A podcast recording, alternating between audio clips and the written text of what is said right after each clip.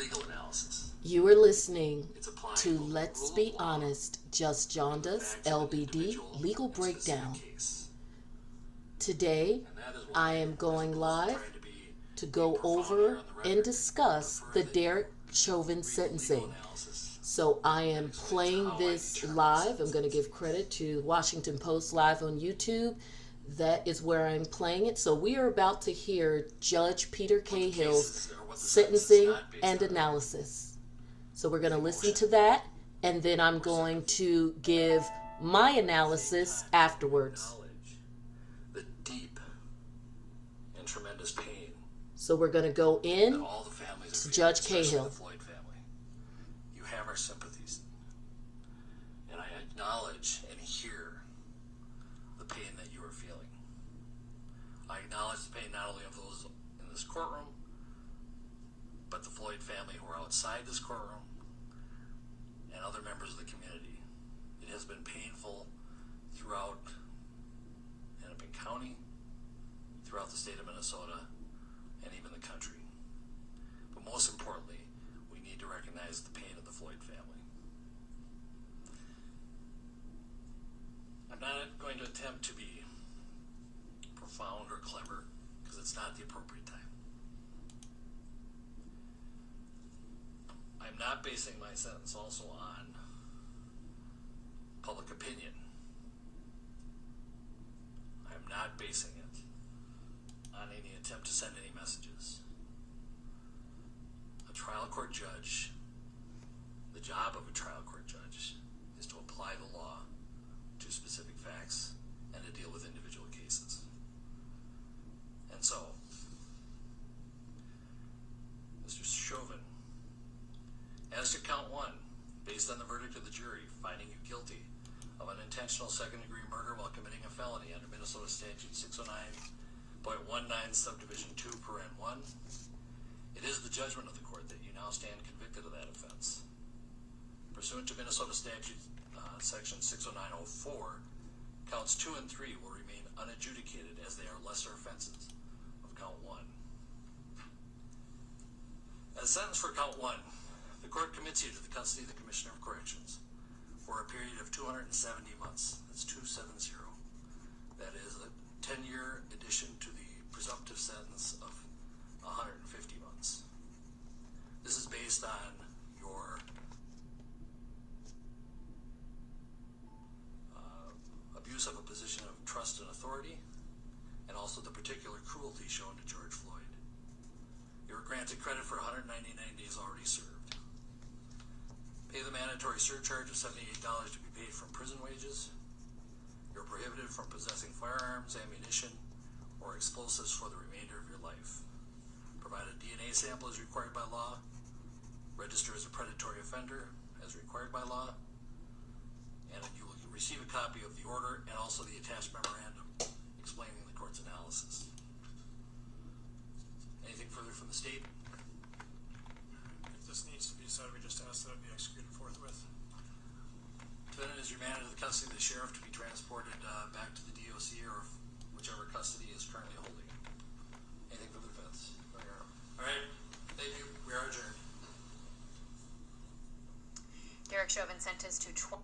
Okay, so Derek Chauvin was sentenced to 22 years. The judge uh, sentenced him as to as it relates to the second degree murder. The judge declined to break them all up and give him separate sentences for each one.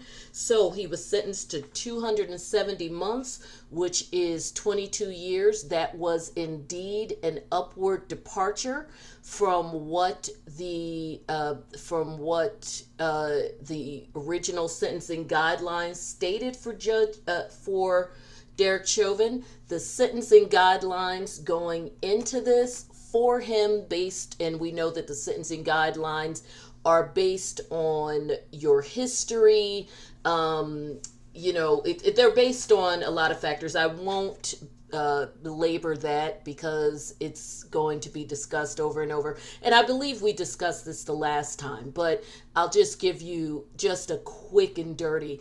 but the sentencing guidelines are in large part based on your past criminal history, your education, your history, um, your family life. All of those factors are taken into account, not to mention the crime itself and if there are any aggravating factors.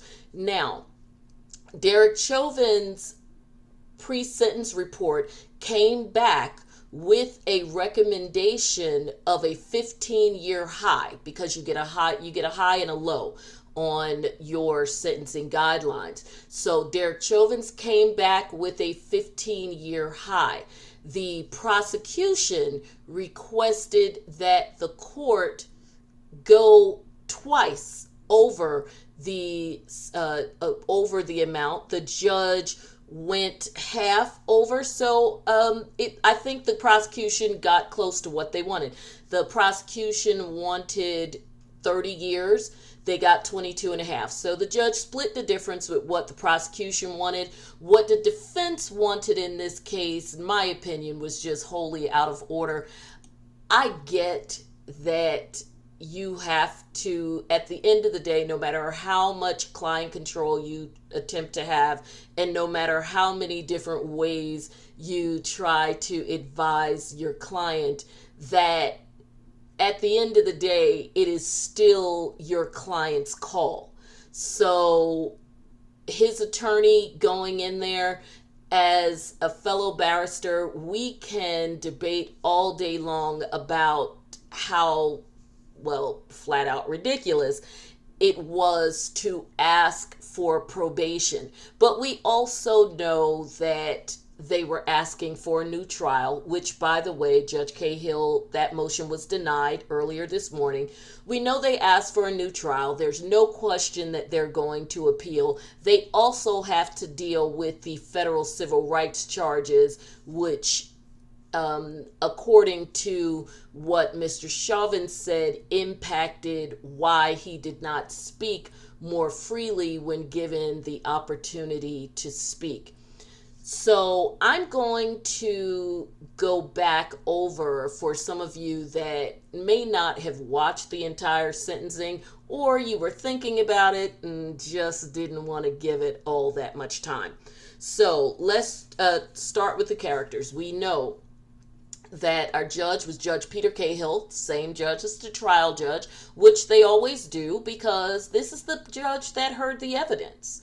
Now, you know, there's there's search. I'm sorry, there's certain situations where it could happen that it would be a different judge, but those are extreme situations. Like something would literally need to happen to the judge, retirement or death. I mean, they will literally put a, a I mean if you have sense especially if you are the defendant will literally put the sentencing off if you have to to accommodate making sure that your trial judge is theirs. Is just ridiculous uh, not to have your trial judge do your sentencing. So we knew we were going to see Judge Cahill again who I actually didn't uh, you know I thought he was fairly reasonable during the underlying trial so I didn't have any issues with him our defense attorney Eric Nelson and co-counsel and of course the state was led by DA Blackwell and um, unfortunately the gentleman the African American gentleman who worked with him on this case was there as well well actually that's Mr. Blackwell and then there is the no wait wait a minute which one's Mr. Blackwell no, Mr. Blackwell is the person for the state. Excuse me. And then, of course, there was the other gentleman who did a lot of the arguing during the trial, who um, uh, who came in as a consultant and as a special prosecutor for the case.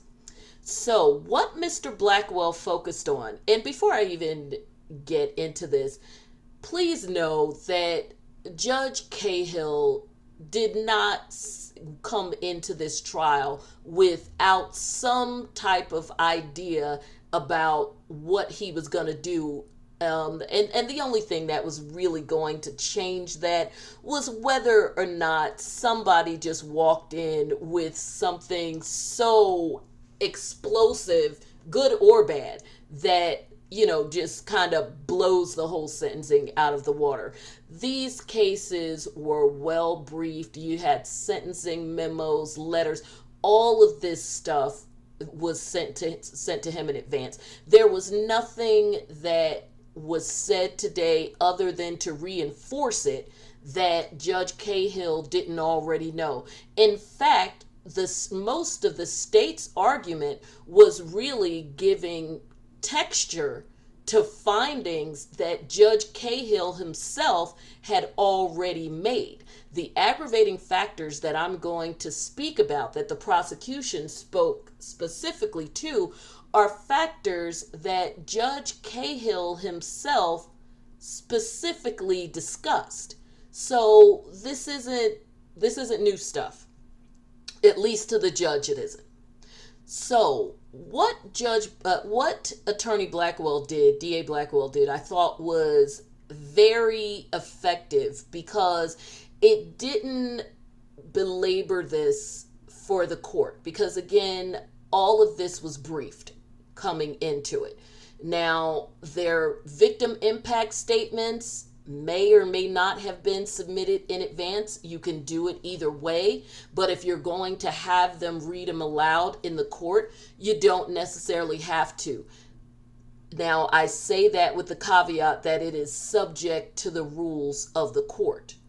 Now, if in Minneapolis, the rules of that court requires that those victim impact statements also come in ahead of time and be a part of the file, even though the person is going to be there again to give it texture, to, to put a face on it, add the emotion to it, which is very important, and read them live, then that's your prerogative. But that depends on the rules of the court. Now, we know who should have and, and i'm sure did see those victim impact statements. And that was the prosecution and more importantly their victim advocate or different places call them different things. Here we call them like your victim witness coordinator. So um, and we saw she was the woman in the orange that was introduced to the court. And it was really for our benefit because obviously Judge Cahill made clear that he was already familiar uh, with the young woman. But that was the woman in the orange. So typically they work uh, at the prosecutor's office. And these are people who are really there to help the victims, help to coordinate services for them if they needed, be there when um, testimony is um, being discussed and or even when they are um, when they are being prepared because you often have victims who have a certain amount of trauma and so they want someone with shall we say a softer touch to uh, maintain that contact with the victim so it just doesn't feel so uh, i'm going to make up a word here so copy so attorney like just so sterile. That's not a made up word but i came up with one. I, I, came up with the right one while i was thinking of it. So after the four um, impact statements um, all of which were great right i mean what can you say about people talking about their experience. Of course, we had Gianna Floyd, who after this, I truly hope we never see that baby again until the world celebrates the fact that she is an adult and hopefully does well and goes off to one of the several colleges that have already pledged her a free education and even then, should she choose not to have us know about it, then God bless her because she'll be an adult and it's her choice. But right now, she is a baby. This is traumatic enough. She has already been through enough. And if no truer words have been said throughout these proceedings, especially today, whether it was by Attorney Blackwell or some of the other family members who I'll get to in a moment, this family, what they have endured, it, it's not more special, of course, than any other um, than any other family that is a victim of crimes. Because as i say to people all the time i'm not going to compare my slavery to your holocaust. That we are we all have our stuff. And in the sense of you being a victim of a crime that is your stuff, and nobody should ever say that what you're going through is even worse than what I'm going through. We all lost somebody, or we've all been hurt by someone, and I'm talking about people who are crime victims. However, I think what they were trying to reinforce is not so much that the Floyd family is somehow exalted over any other family that was victim of crime or even a victim of police crime, but that the family has been forced in a way that is a bit different from most to have that relived so publicly, internationally, not to mention the sparking of the movement that went on and just really this entire thing becoming bigger than just them. That at some points, I am quite sure, without even being there, there were probably some times where there were members of that family who were like, wait a minute could somebody stop the runaway train from going down the tracks? Because at the end of the day, we still lost somebody. We are mourning the death of somebody that we loved. You can say whatever you want to say about them good, bad, in between, whatever. But ultimately, this is someone that we loved and cared about, and this is and this happened to us this didn't happen to the world. This didn't happen so that you, it could spark a movement for you all. This is a person that we love that this happened to. So when they talk about the fact that this family has been through more. I think that that I think we have to keep that part in mind and put it into perspective because I know that there are those who will say, "Well, other people lost people and it's like they should be it no. I, that's really more what those statements about are about. And for right thinking people, I think you know that. So, anyway, the four uh, impact statements were given by uh, Gianna Floyd, his daughter, uh, by video. Very brief. She was asked a few child appropriate questions so that she could obviously give her answers in a way that made sense to her. And it was really just it was just to show the loss because that is an impact. Um, the fact that she said he used to help me brush my teeth. Well, that's impactful. That because as a child, those small things, that's what you're looking for, and your life changes. So his nephew Brandon Williams, great. Um, he just talked. He was everybody was very emotional. Terrence Floyd um, who is his brother, as well as Philonise Floyd, who we've seen quite a bit. Like he said, he's traveled around a lot. We've seen him make speeches. Both brothers, just absolutely heartbreaking. Philonise was having a tough time before he got up there. You saw him wiping his eyes before he even began to talk. I would imagine because he is the one who's probably been out speaking so often, he has probably gotten more adept at speaking through his tears than the other brothers. But just eh, the statements that they made, I mean, let's face it, they didn't say anything that we would not expect someone who has lost someone who meant that much to him. Um, but I think that there were some points that were made, like Terrence Floyd expressing what so many others have that they don't want to see any more slaps on the wrist. That they we've been through this already. And trust and believe when he said we've been through this already for those small-minded people who were like well what your family is a bunch of criminals? No.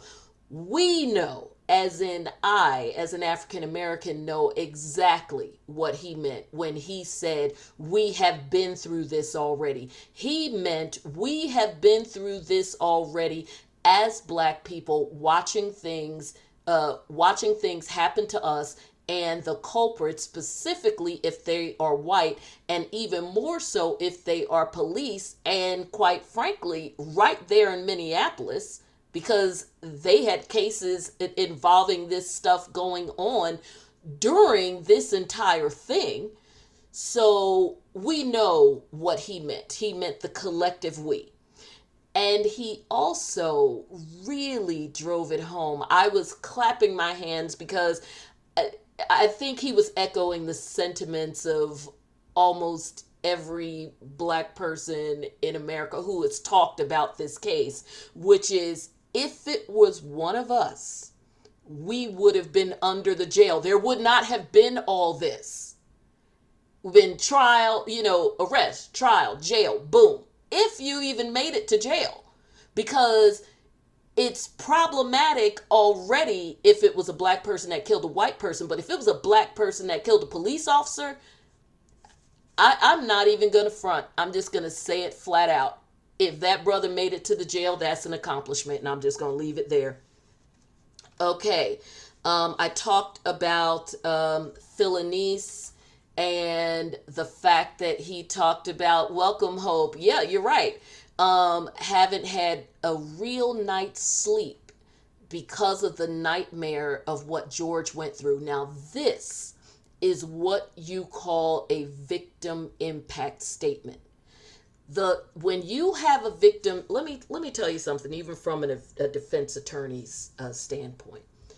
These are the worst victim impact statements or the people you want to show up at your client's sentencing. Of course, if it involves a death, because that is that is so final and there is literally anybody in the family, friend, cousin, uncle, whatever that can all express that. I mean, of course, if you got the kids or the wife, you're to it's to be even more weepy for everyone. But that's one. The other one is rape because they uh, they're going to talk about the violation they're going to talk about the sleepless nights. The other one believe it or not is uh, home invasion again the violation. And then um, finally drunk driving because that is something that is so i think it's so simple that anybody can imagine it happening because it's just driving is just something so normal that the thought that you could just be driving down the street or walking down the street and someone that had one too many drinks. So there are things that people can understand. So when you have someone who not only falls into one of those categories where as a defense attorney you're like oh god there's victim impact statements coming um when you have someone who not only falls into one of those four categories, but can really drive it home with the type of testimony that is impactful, because the other ones talked about it broader. They talked about, yes, we're hurt. Um, this is, you know, this is horrible. Like I said, um, his brother Terrence talked about that this would happen to anyone, and that's sort of a rallying cry when it comes to black people. So for us at home, we get that. But what really sets the tone when you want to make an impact to the court is when it is personal. It is someone who is saying, I can't sleep at night. Every time I close my eyes, I think about this. And it's even worse because in this, in the era that we live in, people, crimes typically, but less, um, well, let me dial it back for a second. Crimes typically are situations where you may get the details, but you're getting the details from a witness. You're getting the details from the from the the victims who actually went through it, if they are alive to tell their story, and if they remember it. Um, and then, of course, you got to worry about uh, how they process the memory in terms of the other side punching holes in it. But now we are in a new age where because people videotape everything, including as crazy as it sounds, their own freaking crimes. There are times, and this obviously is one of them, and there's actually been quite a few, especially in these police cases, where not only do we hear about what allegedly occurred from, or what did occur, because we see it, what occurred from the victim's perspective if they survive it, um, or even the perpetrator's perspective in terms of them telling their version of it, um, or witnesses' perspective because they were there. Now we are all collective witnesses, which means, as it brings me back to his brother Philonise, which means that Philonise not only had to hear about what happened to his brother and mourn the death uh, on the back end of what happened to his brother. Because, right, let's say his brother was in a dark alley somewhere and the police did this, it wasn't on video. So all he knows is what he heard and people's stories.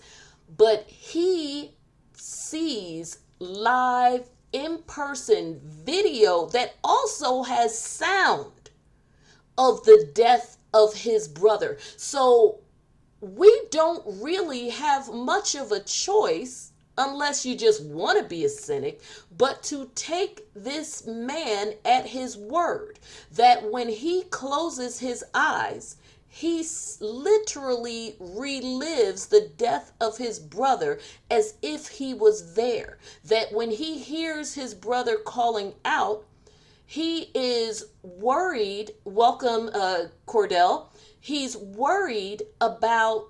He, he almost feels like his brother is calling out to him. When he hears his brother calling for his mother, that it's their mother. So you can understand the depth of that. So to talk about impactful, all four statements, great, but Philonise let's just say it's it's fairly obvious why he has been the one going around to speak because that man was impactful. To say his brother's life mattered absolutely that he and his family have been given a life sentence not just a life sentence to life without George but life without George and literally reliving the image of George's death in their minds as if they were standing there front row center because we all were via the magic of video. And so now we get to the DA's office. I mean, the DA getting up to make his arguments. I thought that his argument was very effective. He did not just go on and on. I thought what he did was great.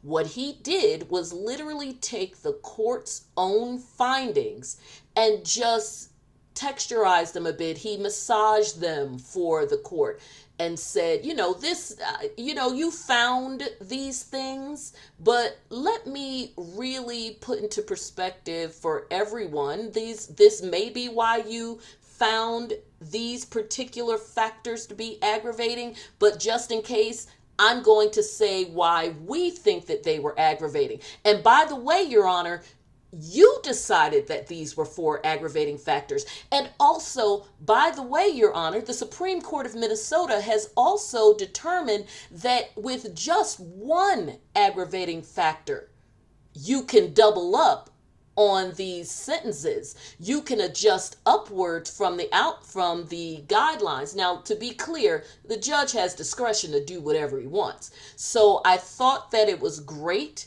that he started out. Of course, he did a lot of thank yous in the beginning. You know, that was here nor there. He recognized the officers um, that didn't stand behind the blue wall. Thought that was, I mean, that was fine.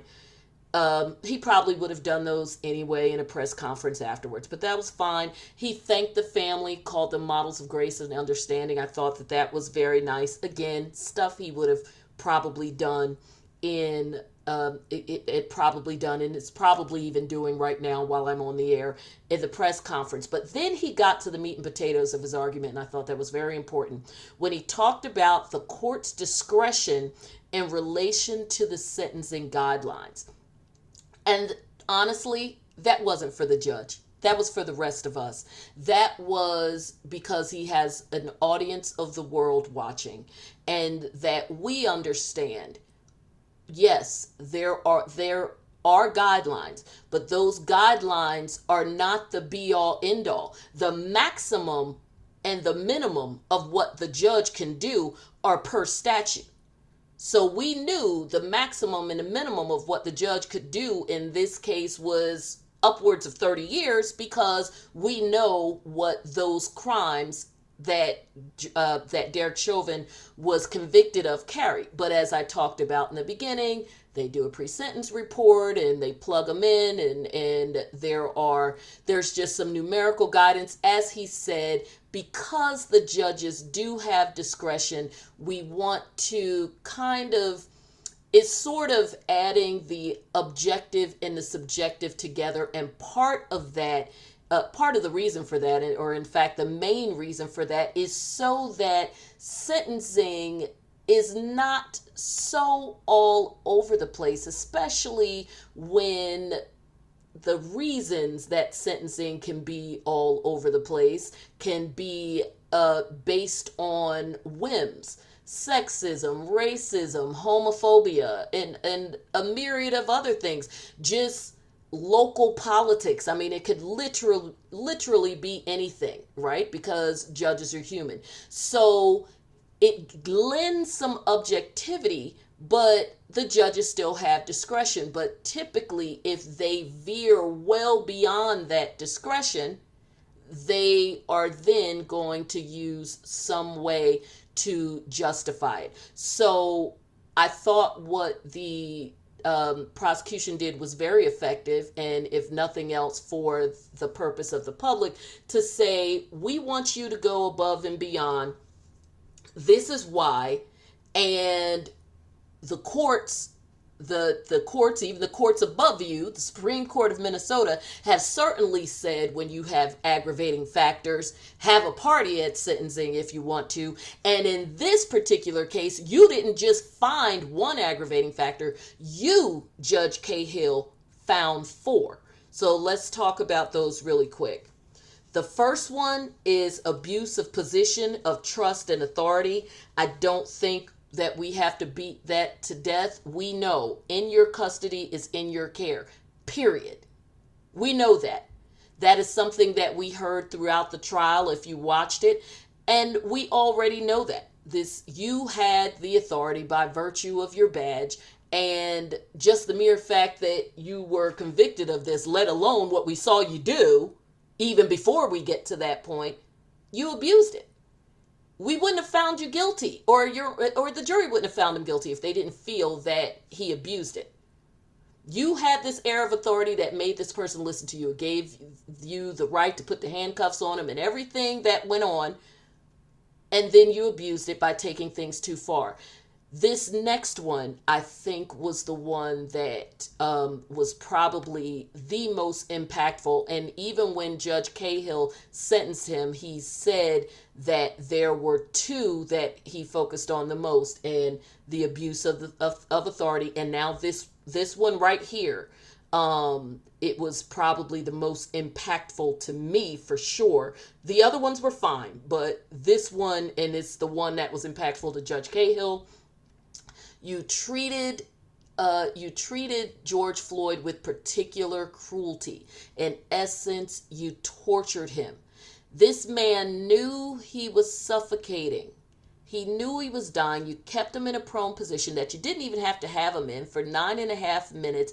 And it was more cruel than the, and, and the prosecution said there's more cruel than a typical second degree. And you heard the defense say, well, there's no better or worse second degree, whether you did, you either did it or you didn't.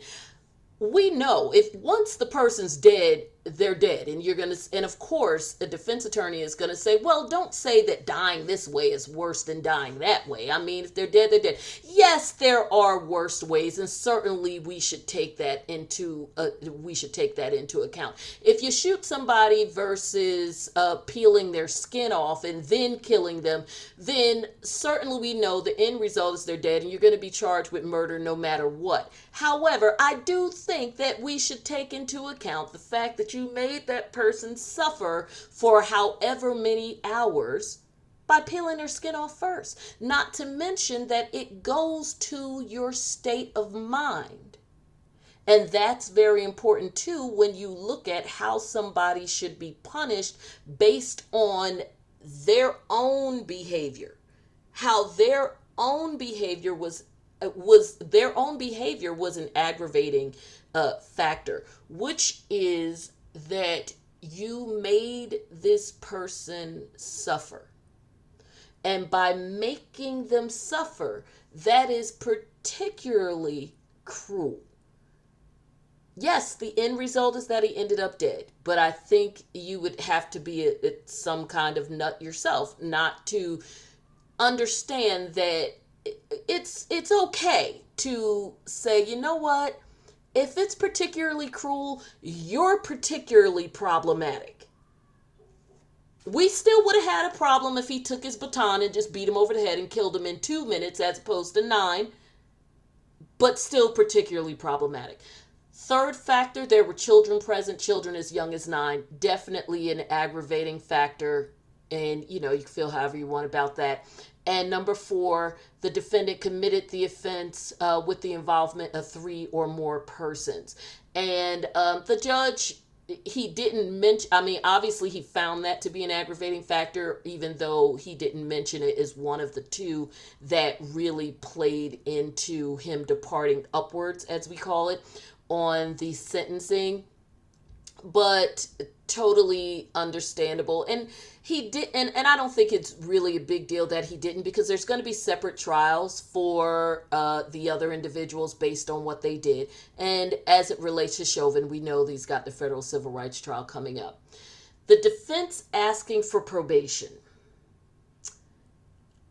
I, I, I don't even think that I, I feel the way the prosecutor did about that it, there's no reason to waste a whole a whole lot of time on that. Um it, I mean, it's it's just really it's just re- patently ridiculous. And I'm going to talk about that in a second. Not the fact that he asked for it, but just why it was ridiculous. Um, I agreed with the prosecution. It's time for criminal justice to say to family, friends, community, everybody, we hear you and recognize the, fair, the severity of this crime and sentence accordingly. And all of this the criminal justice situation the criminal justice system and how people are punished the fact that they are that they are found guilty um, uh, and the the public is involved jury of their peers and all of that and why it is the state versus that person is because it is about all of us. It is not yes of course it has a direct impact on the family but it is act it is also about all of us and its impact on society. It is punishment it is retribution for your crime against society. When you commit a crime you're not just committing it against that person. You are committing it against all of us. So they of course asked for 360 months reserved the issue of restitution. Excuse me. The defense they came up. This one, this part's going to be quick because the defense was quick. Um, and I think part of the reason the defense was quick, as I alluded to earlier, we know that they were asking for a new trial. We know that they appealed. And also, we know that he was asking for probation, knowing that there was no way in hell that he was going to get it. So there really wasn't. And they have another trial coming up because they've got to deal with the federal civil rights case.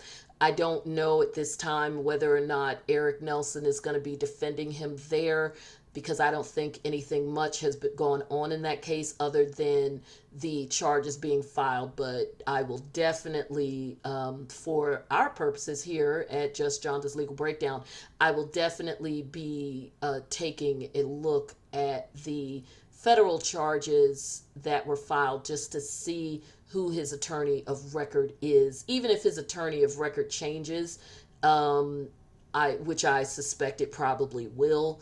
Uh, if he was smart, and I'm, and that's no shade to Eric Nelson. He may just, if Eric Nelson is not someone who is an expert um, in dealing with the federal civil rights charges, then yeah, he probably should change counsel. Um, at any rate, uh, his mother, Carolyn Pawlenty, got up there and just like I said on Facebook about this a while ago, and please excuse the noise in the background. I forgot to put on my headphones, so you're probably hearing noise from a little road work going on outside. But at any rate, Miss Carolyn Pawlenty spoke. Uh, she said not only did Derek's life change, but the life of her entire family. I get it. Um, so did the other family. She did not, she talked about the way that her child was portrayed. She basically said everything that I would I, I would expect a mother to say. I did not she didn't say anything that I wouldn't have expected her to say and and, and um I'm a mom. I get it. Uh, she talked about if he goes to jail, she goes to jail with him. She talked about she supports him 100%. She believes in his innocence. I, I didn't necessarily have a problem with that either because, again, she's his mom.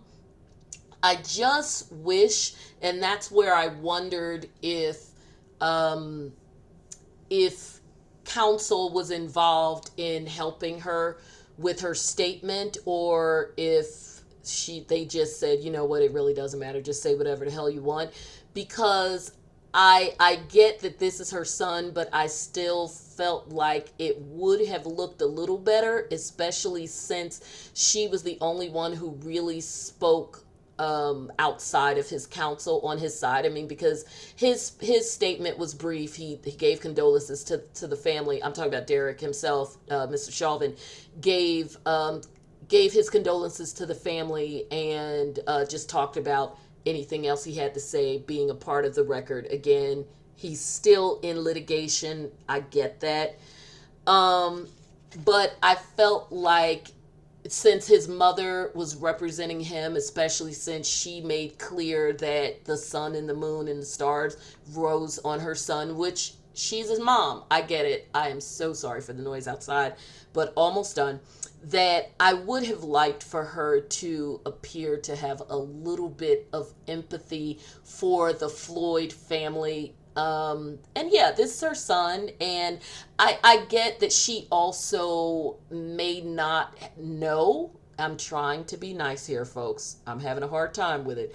Um, Uh, you know, not everybody knows how to skirt the line between supporting who and what they support and and having a, a level of empathy for the other side. And maybe that's where she was. Like, look, my son is facing, at least for her purposes, life.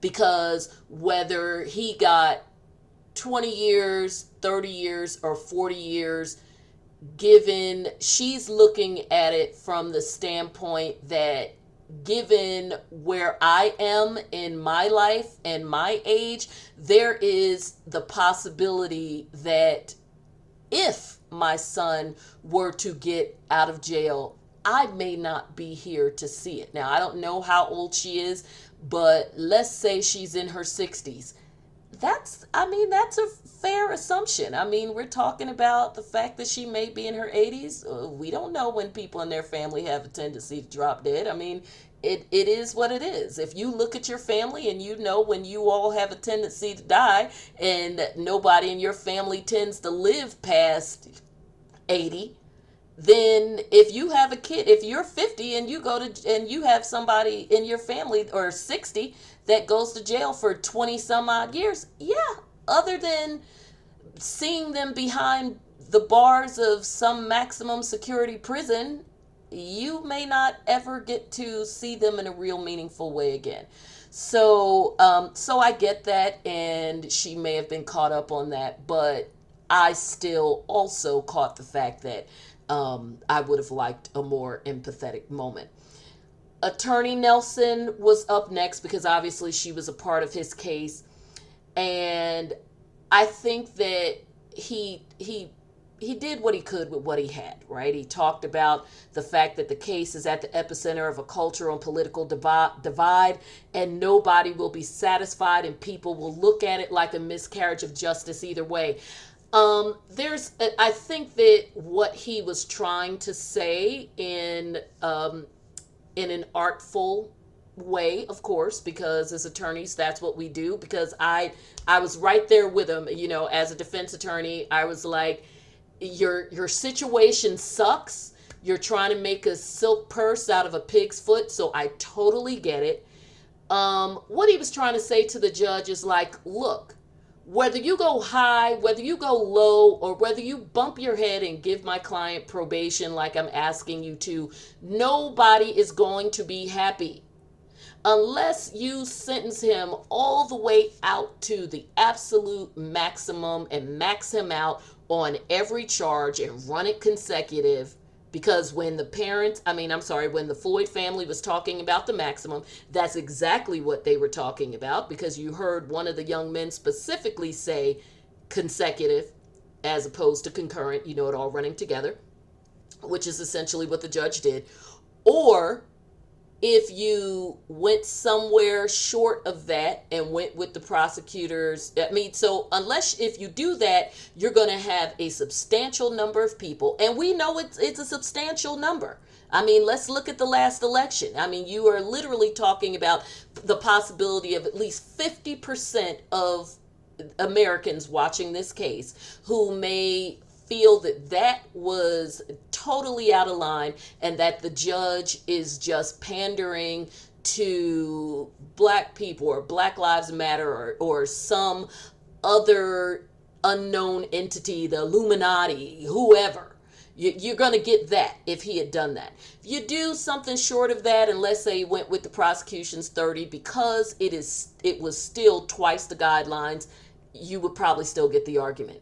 If he went with the 15, there's going to be people, especially the family um, and other advocates, um, you know, minorities, Black Lives Matter, all of that, who is going to say that it was too low. And of course, probation. I mean, hell, I might fly to Minneapolis if that happened. So, um, I get what he was doing because he was essentially saying, Judge, do what you want. And in doing what you want, how about you veer more towards our side because you're not going to make anybody happy no matter what you do. So, since we already know that no matter what you do, everybody's going to say it sucks, then leave, at least suck for the benefit of my client. so, I totally get that given again, you know, pig's foot, silk purse, not gonna happen. I totally get what he was saying. Um, I personally think that given the guidelines and the fact that the depart the judge did depart substantially, not as substantially as the prosecution would have liked, but pretty substantially if you are a criminal defendant standing there listening to your sentence. Um, seven years is nothing to sneeze at when your guidelines are 15 and you still have a whole other race to run uh, with federal civil rights charges that, given the tone of all of this and the fact that we know they don't bring those charges very lightly because there are many cases that people can and should continue to argue all day long that should have gotten the same treatment and didn't. And we certainly know the feds don't bring cases that they don't feel like they can win. He's facing a pretty uphill battle on the federal level. Um, but that part notwithstanding, um, I'm not uh, I'm not angry at this uh, at this um, turn of events at this sentencing. Given the fact that it's what I do and my understanding of the guidelines and how impactful it truly is, even if not to the public that um, that he departed upwards and departed upwards so substantially because again it's, it's seven years. Um, I, I don't i'm not angry at it. Would i have preferred that he went with the 30 with the judge? Sure. Or that he maxed him out and as the family wanted absolutely and and a lot of that is because i absolutely agree with the aggravating factors that judge cahill himself found and acknowledged. And I do think that those aggravating factors were heinous. I do also feel that, um, as ugly as the second one was in terms of the particular cruelty, I think that the first one, in terms of the authority, excuse me, in terms of the abuse of authority, that alone merited a departure and a substantial departure because I think that people need to understand that when you are put in a position of trust and you violate that trust, that is a violation beyond just, oh, you know, he killed somebody. There are implications much, much greater. And the person who's doing it knows that. But anybody else looking in, because part of what happens in criminal justice is also supposed to be deterrence because those two things should be present when you look at sentencing retribution and deterrence or punishment and deterrence i do think that it is important that any sentence that involves someone in a position of authority politician police officer I don't care if it's the cable guy who uses any type of authority that they have. The fact that you may use the authority to get uh, into someone's home because they trust that you come um, to do your job and then you violate them physically or um, tear up their house or whatever. Those are things that certainly should be treated differently. Because when you do that you hurt everybody. It is not it wasn't just a violation of george floyd. It is a violation of the public trust and it is a public trust that is already fractured. So i do think that a departure was warranted and I am with the prosecution on this with the 30 years. However, I'm not mad at the 22 because, again, I think that the fact that he departed at all said a lot, and he did depart upwards in a substantial way, going with the 22 and a half as opposed to the 15. So that is my thoughts on it again, feel free to connect with me. You know how to find me. If not, it is all in the info box for my channel and for this episode. You know that you can find me on uh, Instagram and Twitter at Let's Be Honest JJ. That's L E T S B E H O N E S T J J for Just Jonda. You can also email me, especially if you have any good tea or you have any questions you want me to talk or or issues or topics you want me to talk about. There's still a lot of pop culture stuff we need to get into. We are definitely doing a free Britney episode. Have a lot of opinions on that. So uh, be looking for that episode by the end of this weekend please, if you have iTunes, make sure you go over there and listen to this episode over there as well. And, and make sure you leave me five stars and comments. Let me know how you think we're doing. If you want to join me for the everyday information, especially on pop culture, and we talk about a lot of stuff and a lot of news and gossip, you can also join us on the Fashion and Drama Diaries on Facebook. That link is also in the comment section and other than that, folks, I am, oh my goodness, I am, I just have a whole lot going on right now, right? Because I'm trying to get us uh, to our departure music and it got hijacked. What's up with that?